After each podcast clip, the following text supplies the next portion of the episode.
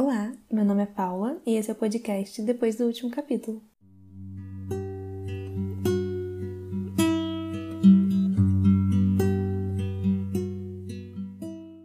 Se o poeta falar num gato, numa flor, num vento que anda por descampados e desvios e nunca chegou à cidade, se falar numa esquina mal e mal iluminada, numa antiga sacada, num jogo de dominó, se falar naqueles obedientes soldadinhos de chumbo que morriam de verdade, se falar na mão decepada no meio de uma escada de caracol, se não falar em nada e disser simplesmente tralalá, que importa?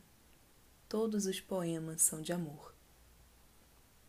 Um poema de Mário Quintana para começar este episódio, em homenagem ao Dia dos Namorados, ou simplesmente um episódio sobre o amor.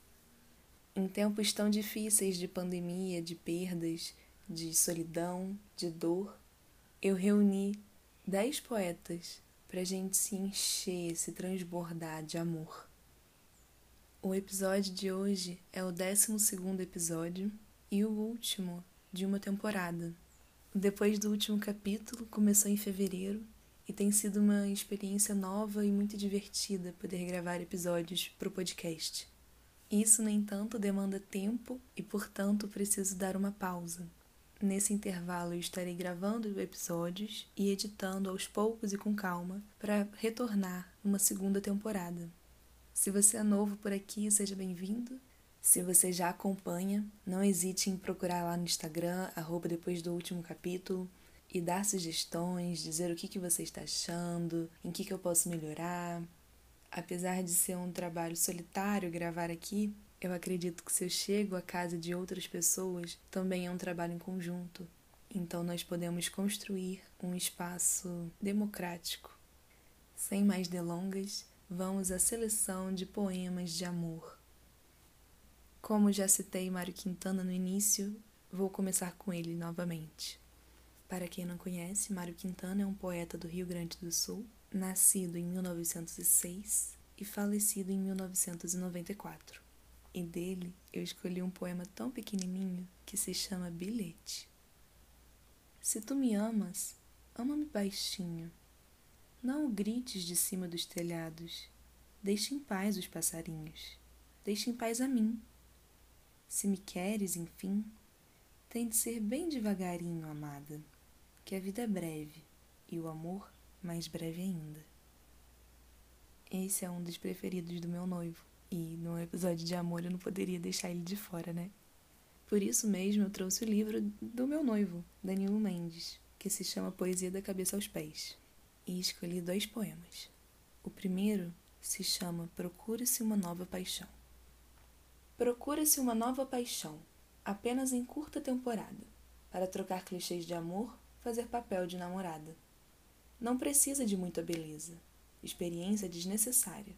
Exige-se calma, paciência para essa vaga temporária. Favor enviar-me o currículo junto com um poema autoral. Plano de vida e carreira, sem pretensão salarial. Uma paixão que me faça ter vontade de poesia, que me faça trocar no verão toda noite por todo dia. O segundo se chama Amor Escolhido. Ao contrário do que pensam, e muito pensam os mais racionais e ditos intelectuais, o amor não é escolhido, é ele quem escolhe. Crentes, acreditem, ele não espera.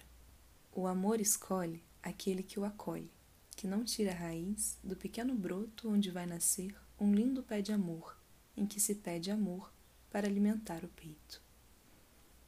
Eu trouxe também uma poeta chamada Lubi Prates, um poema um pouco mais triste, que diz assim: este poema não diz seu nome.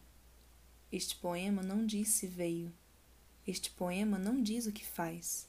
Este poema não diz o que fez. Este poema não diz seu nome. Este poema não diz a matéria da qual é feito, a matéria que desaparece quando nossos corpos se chocam. Este poema não diz seu nome. É você porque é ausência. Outra poeta escolhida para hoje é a portuguesa Matilde Campilho e se chama Panteão Nacional. Mercúrio, meu cabrão, tu que alinhaste a melena de ouro em jeito de aviso, A queda que penteaste teu cabelinho todo para trás antecipando o encontro. Não podias ter soltado pelo menos um conselho? Meu grandíssimo filho de um Deus velho, seu moleque mimado. Não dava para, sei lá, escrever recado nos anéis do vovô ou enfiar a socapa uma mensagem no mapa topográfico de Alicante? Qualquer coisa servia, Amy. Tu que puxaste o lustro às sandálias e as asas das tuas sandálias, que ajeitaste o paletó de herói e te levaste os pés. Tu já sabias no que isso dava. Meu grande sacana, tua obrigação era subir na boca de um megafone dourado e dizer: Cuidado, rapaziada, tenham atenção a esse nó que acontece no estômago, no preciso momento em que esperam por vosso amante na pracinha junto à igreja. Ou é úlcera, ou é amor. Ah, eu gosto tanto desse. Voltando aos brasileiros, eu escolhi Leminski. No entanto, a nota do editor diz o seguinte: a seção Parte de Amor compõe-se de poemas também inéditos que ele, Leminski, e Alice, sua esposa, fizeram um para o outro e guardaram em uma pasta de mesmo nome. Então, estes poemas podem ser só de Leminski, só de Alice Ruiz ou dos dois. O primeiro diz assim: A uma carta pluma só se responde com alguma resposta nenhuma. Algo assim como se a onda não acabasse em espuma, assim algo como se amar fosse mais do que bruma. Uma coisa assim complexa, como se um dia de chuva fosse uma sombrinha aberta, como se, ai, como se, de quantos como se se faz essa história que se chama Eu e Você. O segundo diz assim: Ah, se pelo menos eu te amasse menos, tudo era mais fácil. Os dias mais amenos, folhas de dentro da alface. Mas não, tinha que ser entre nós.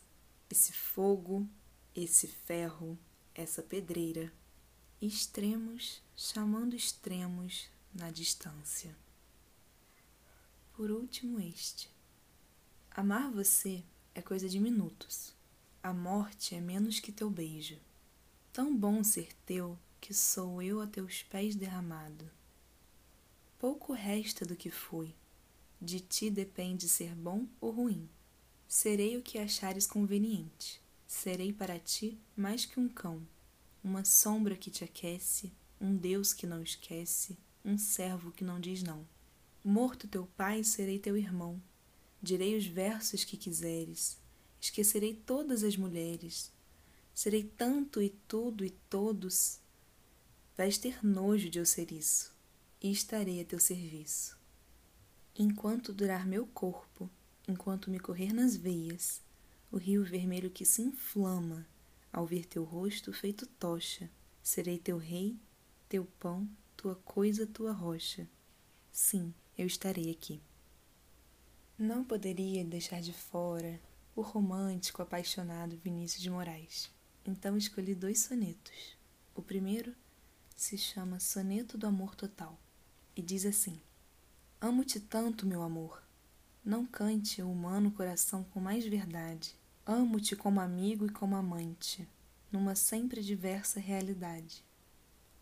Amo-te a fim de um calmo amor prestante, e te amo além, presente na saudade. Amo-te, enfim, com grande liberdade, dentro da eternidade e a cada instante. Amo-te como um bicho, simplesmente, de um amor sem mistério e sem virtude, com um desejo maciço e permanente. E de te amar assim, muito e a miúde, é que um dia em teu corpo de repente hei de morrer de amar, mais do que pude.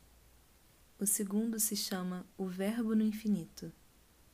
Ser criado, gerar-se, transformar o amor em carne e a carne em amor. Nascer, respirar e chorar e adormecer e se nutrir para poder chorar.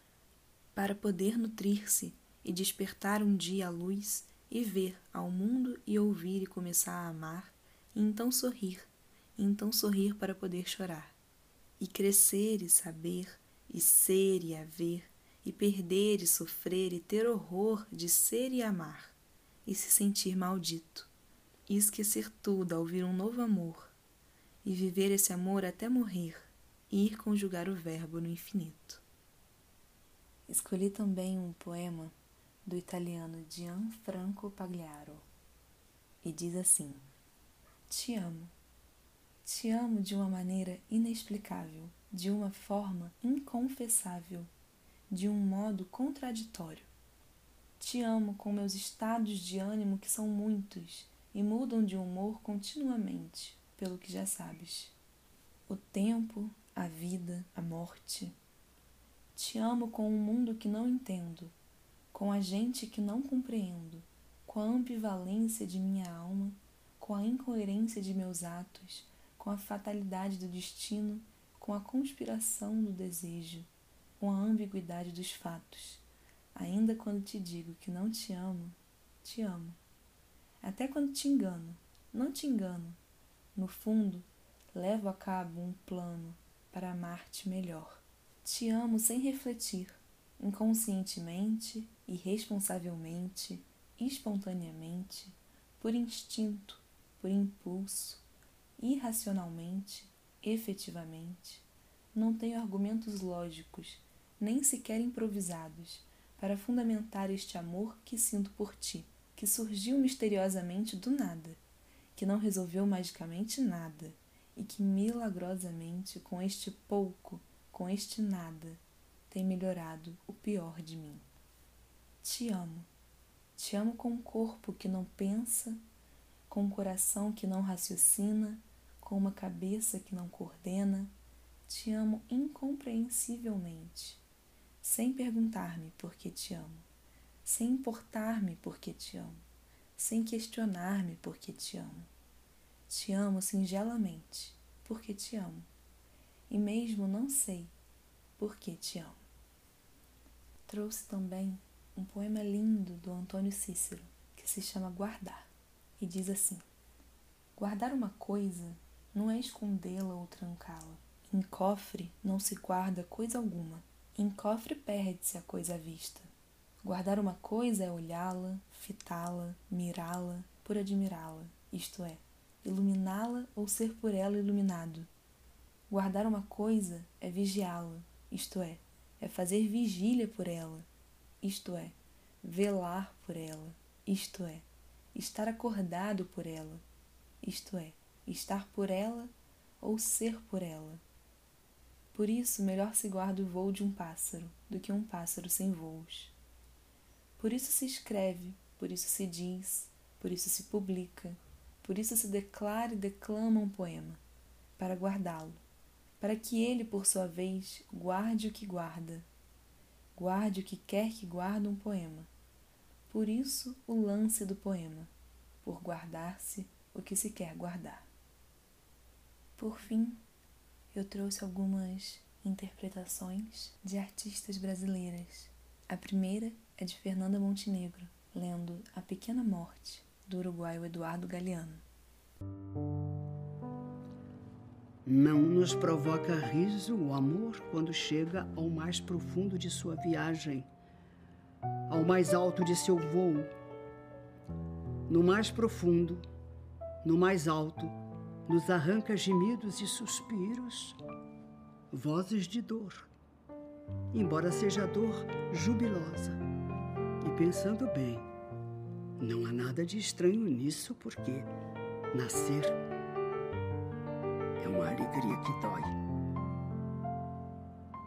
Pequena Morte chamou na França a culminação do abraço que, ao quebrar-nos, faz por juntar-nos e, perdendo-nos, faz por encontrar-nos e, acabando conosco, nos principia.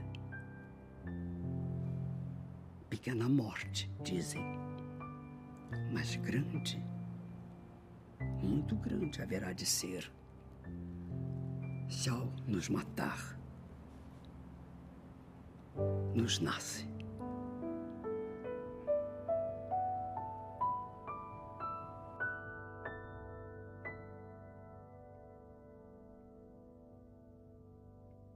As duas últimas são leituras de Carlos Drummond de Andrade. O primeiro poema, chamado Amar, interpretado por Marília Pera. Amar. Que pode uma criatura, senão entre criaturas, amar? Amar e esquecer, amar e mal amar, amar, desamar, amar? Sempre até de olhos vidrados, amar? Que pode, pergunto, ser amoroso sozinho em rotação universal, se não rodar também e amar? Amar o que o mar traz à praia, o que ele sepulta e o que na brisa marinha é sal ou precisão de amor ou simples ânsia.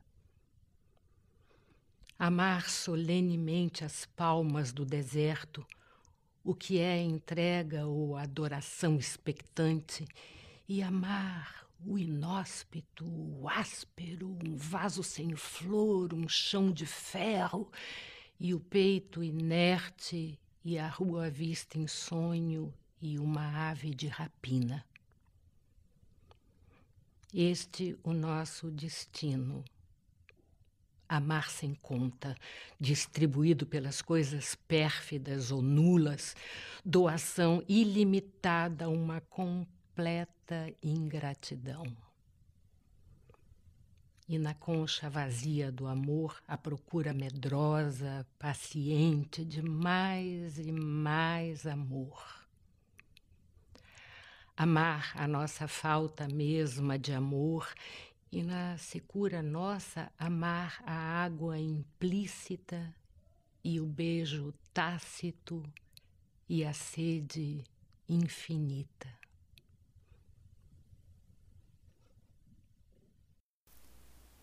Por fim, o poema O Amor Bate na Horta, interpretado por Drica Moraes. O amor bate na horta Cantiga de amor sem eira nem beira. Vira o um mundo de cabeça para baixo. Suspende a saia das mulheres, tira os óculos dos homens. O amor, seja como for. Ah, é o amor. Meu bem, não chores. Hoje tem filme do Carlito. O amor bate na porta. O amor bate na horta. Fui abrir e me constipei. Cardíaco, melancólico, o amor ronca na horta entre pés de laranjeira, entre uvas meio verdes e desejos já maduros. Entre uvas meio verdes, meu amor, não te atormentes. Certos ácidos adoçam a boca murcha dos velhos. E quando os dentes não mordem e quando os braços não prendem, o amor faz uma cócega. O amor desenha uma curva, propõe uma geometria. Amor é bicho instruído. Olha, o amor pulou o muro, o amor subiu na árvore em tempo de se estrepar. Ah, pronto. O amor se estrepou. Aqui estou vendo sangue que corre do corpo andrógeno. Essa ferida, meu bem, às vezes não sara nunca. Às vezes sara amanhã. Daqui estou vendo o amor irritado, desapontado, mas também vejo outras coisas. Vejo beijos que se beijam, ouço mãos que se conversam e que viajam sem mapa. Vejo muitas outras coisas que eu não ouso compreender. Eu espero que este episódio tenha aquecido seu coração, tenha trazido um pouco de amor, e não só o amor por um namorado ou uma namorada, uma esposa ou um esposo, mas o amor, esse sentimento que a gente sente pela vida, pela família, pelos amigos, pela natureza, por nós mesmos. O amor, que mesmo sem namorado e sem namorada, se faz presente no nosso coração e na nossa vida. Este então é o último episódio desta primeira temporada e espero que a literatura seja sempre essa potência de força, leveza e resistência ao mesmo tempo que preenche a nossa alma. Muito obrigado por ouvir até aqui e até o próximo episódio.